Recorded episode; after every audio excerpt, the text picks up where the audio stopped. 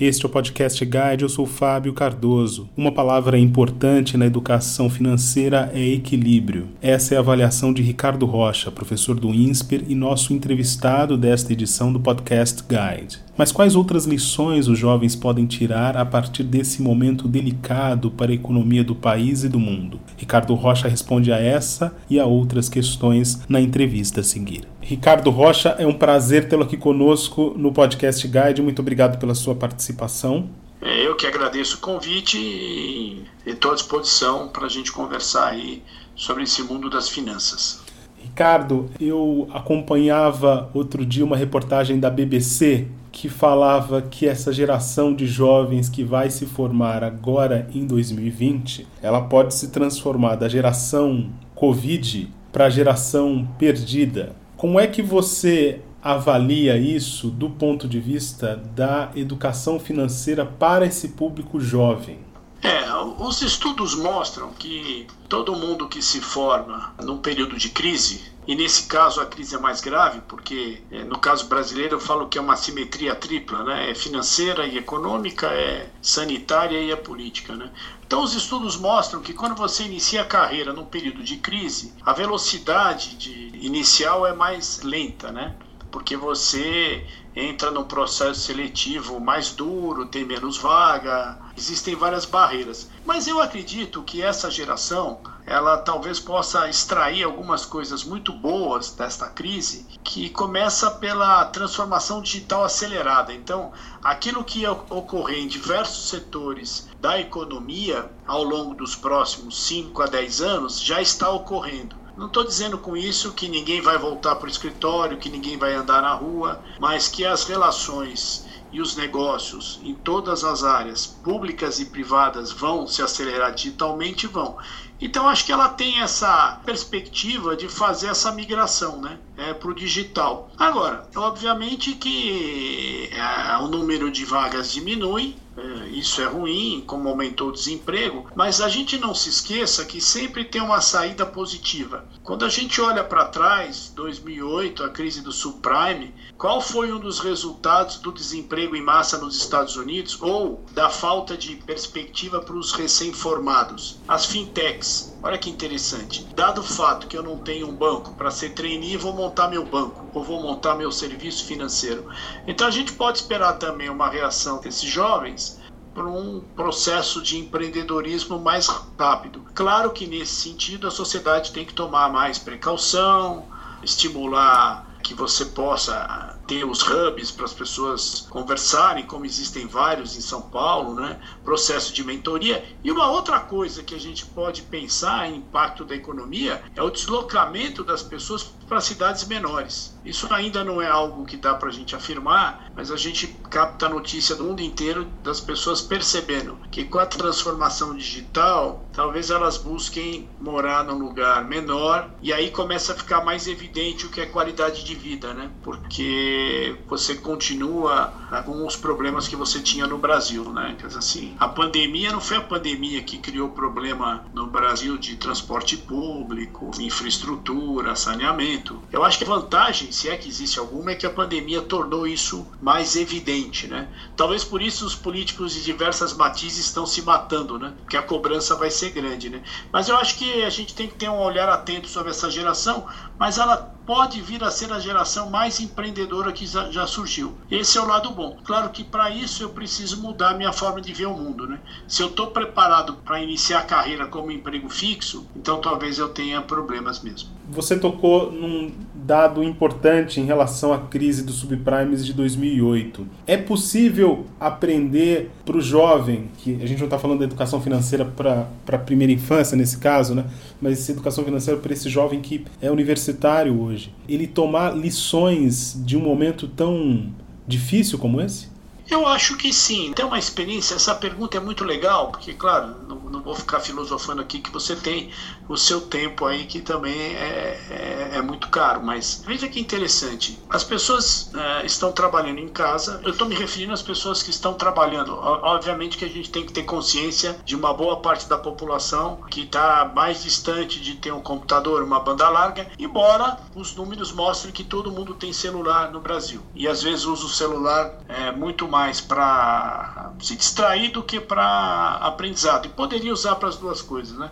Mas imagina, você está trabalhando em casa, sua esposa está trabalhando em casa, para quem tem família, os filhos estão estudando em casa, e todos nós estamos percebendo que tivemos que mudar de atitude muito rapidamente diante de uma situação para o qual nós nunca nos preparamos. No caso brasileiro, com maior dificuldade do ponto de vista emocional, porque nós não temos fenômenos naturais que nos levem a uma preocupação coletiva. Graças a Deus, a gente não tem furacão, tufão, vendaval, qualquer vulcão, né? Você vai três horas de voo aqui para o Chile, deve ter mais de mil vulcões lá e a maioria deles ainda está ativo, né? Então, nós não temos inverno rigoroso, a não ser numa parte do sul do Brasil, e por isso a gente talvez tivesse menos preparado do ponto de vista da resiliência mental para enfrentar uma crise, mas acho que estamos enfrentando. Então tenho a impressão que para o Brasil, por mais dado o fato que a gente não consegue escolher, né? Ninguém, se pudesse não ter a pandemia, eu seria o primeiro a votar, né? Dado o fato que temos a pandemia, talvez a gente olhar um olhar mais positivo como estamos lidando com a crise, como estamos sobrevivendo, como conseguimos demonstrar que somos uma sociedade resiliente, que mesmo não tem, tendo sido treinada para essa situação, estamos a trancos e barrancos, estamos conseguindo superar. A gente vê a preocupação com os idosos, a gente vê muita ação filantrópica. Eu acho que tem um lado positivo. E, isso impacta na educação financeira porque as pessoas começam a perceber que na sua jornada de vida, duas coisas te acompanham. As duas são importantes, mas uma é prioritária,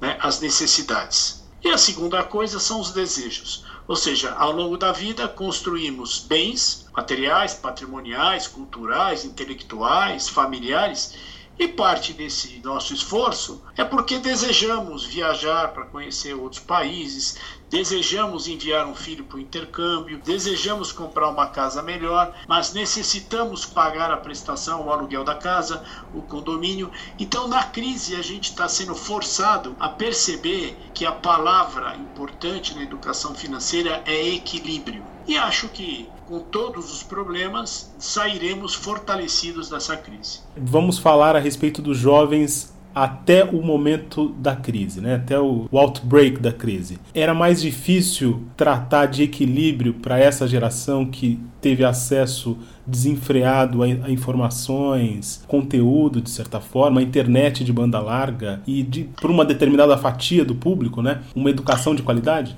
Sim, porque é natural que na medida que a sociedade vai tendo acesso a, aos seus desejos também, não só as necessidades, as pessoas não fiquem tão sensibilizadas, né? Então eu costumo dar um exemplo. Outro dia um colega me falou assim: "Poxa vida, meu pai não, embora pudesse, não me mandou conhecer outro país, não deixou eu estudar fora, eu tive que conquistar tudo sozinho, e os meus filhos eu levei várias vezes, eles não valorizam". Eu falo: "Não é que eles não valorizam, é que a realidade deles é diferente da sua, e uma realidade melhor, né? Então, é difícil você conscientizar na medida que as gerações melhoram. Ainda mais num país como o Brasil, que você não tem a necessidade de estar tá pensando coletivamente porque você não tem tragédias naturais, né? Você tem outro tipo de problema. Mas assim, então acho que os jovens, a gente precisa conversar mais com eles, explicar. Acho que é importante, é um momento muito bom para você fazer uma retrospectiva histórica, não no sentido dele decorar nomes e, e datas, mas ele fazer reflexões sobre sobre os fatos, né? Então, é, por exemplo, por que que da globalização para cá, que é 1990, a globalização financeira,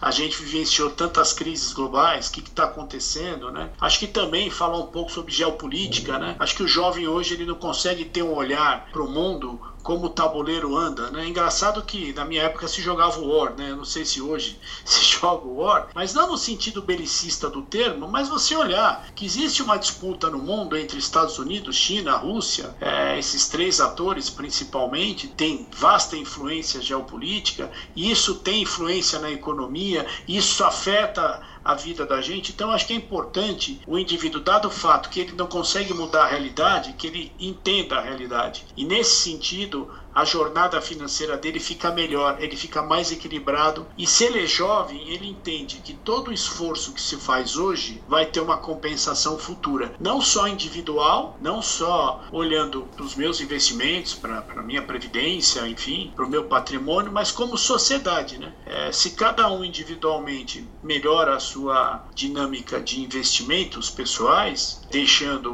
um legado na forma de patrimônio ou na forma de investimentos, as gerações melhoram, a poupança local melhora, o Brasil se torna menos dependente de capitais externos. Essa é uma jornada que a gente só começou, mas temos tudo para chegar algum dia a um local que o país merece. Depende muito mais de nós do que, do que de qualquer coisa. Ricardo, o quanto dessa falta de leitura acerca da jornada financeira desse jovem tem a ver com a carência de lideranças aspiracionais. E aqui eu não me refiro apenas no âmbito da política, estou falando no universo público mais geral mesmo. Não. Esses pontos estão relacionados? Então, e o Brasil é um país engraçado, né? Então, por exemplo, dia 6 de maio passado, menos de um mês, se comemorou o Dia da Vitória, né? Os 75 anos da vitória aliada contra o nazismo e o fascismo na Europa, né? É, onde o inimigo era visível, o inimigo visível, e a vitória dos aliados na Segunda Guerra muda o conceito de democracia, que ele leva para todo mundo a, a, questão de que você não deve aceitar tirania, você deve buscar o seu espaço democrático de direito. Né? Mas como você tem que falar nesse tema e não tem como deixar de mostrar a história do ponto de vista geopolítico e militar, no caso brasileiro prefere-se não falar. Então a gente passa uma ideia para os jovens de completamente diferente da realidade. Esse é um ponto de vista meu muito pessoal, né? Você pode e deve ter suas críticas aos momentos que o Brasil teve duas ditaduras muito sanguinárias: o governo Vargas e a ditadura militar de 64. E não se justifica nenhuma delas. Porém, você não pode deixar de falar delas do ponto de vista do que, que aconteceu, porque isso é passado e a sociedade só melhora olhando para o passado. Quando a gente estuda a história antiga, é, a gente fala: nossa, olha que legal, fui para Roma, nossa, tem o, o, Coliseu aqui. E obviamente que você vai me dizer: pô, mas era uma barbaridade o que acontecia dentro do Coliseu. Sim, era um outro momento da história, eram outros valores está muito distante, mas os romanos deixaram um legado de engenharia que influencia, perdão, as escolas de engenharia até hoje. Eu costumo muito falar nesse período de crise que falta caixa d'água, ou seja, falta reserva de emergência. Mas os romanos levaram o conceito da água importante, do aqueduto, para a Europa inteira. Então, acho que a gente precisa conversar com jovens do ponto de vista histórico, cultural, geográfico e tirar a política, deixar a política fora dessa discussão. Depois você adiciona a política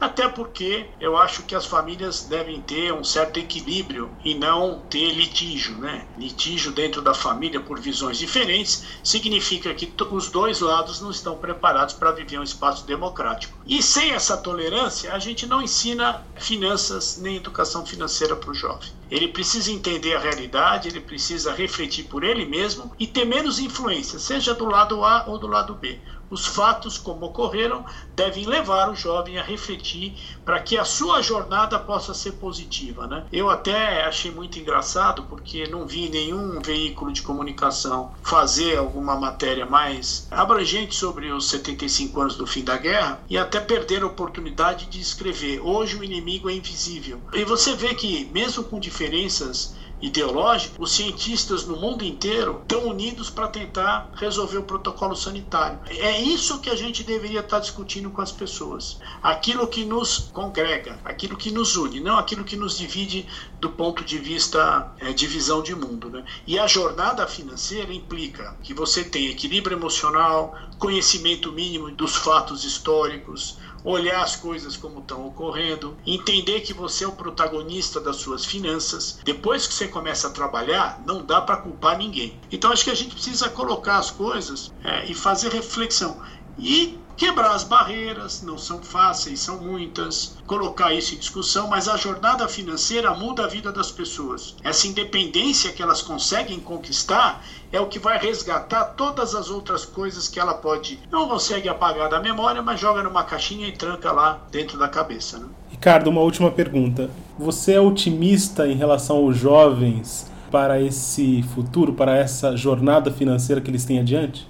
Olha, eu vou parafrasear o professor Delfim outro dia que disse que ele tem 92, eu só tenho 58 anos, que se ele não fosse otimista ele seria um idiota. Mas eu vou, eu vou fazer a minha frase diferente. Se eu não fosse otimista, eu não daria aula para alunos de graduação. É, eu acho que os jovens sempre serão o futuro de uma nação. Sempre, sempre. São eles que trazem novas ideias, quebram paradigmas, têm coragem e cabe a nós que já trilhamos jornadas mais tensas, passamos por mais crises, e eu costumo falar caímos em várias cascas de banana, apenas alertá-los que elas estão ao longo do caminho, mas dizendo que sem a energia e o entusiasmo deles, a gente não constrói sociedade. Então eu sou muito otimista, eu acho que essa juventude, cada vez mais, independentemente da classe social, ela vem ganhando visões interessantes. O ano passado eu tive a oportunidade de dar uma palestra lá no INSPER para alunos de uma escola pública mantida por um grupo industrial, mantida do ponto de vista assim, eles ajudam muito aquela escola.